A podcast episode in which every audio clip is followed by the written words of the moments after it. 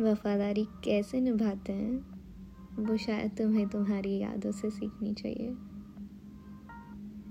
तुमसे ज़्यादा वफादार तो तुम्हारी यादें निकली। आज भी साथ है वो मेरे। छोड़ने का नाम ही नहीं लेती। बड़ी ही खुद गर्ज है। बिल्कुल तुम्हारी तरह।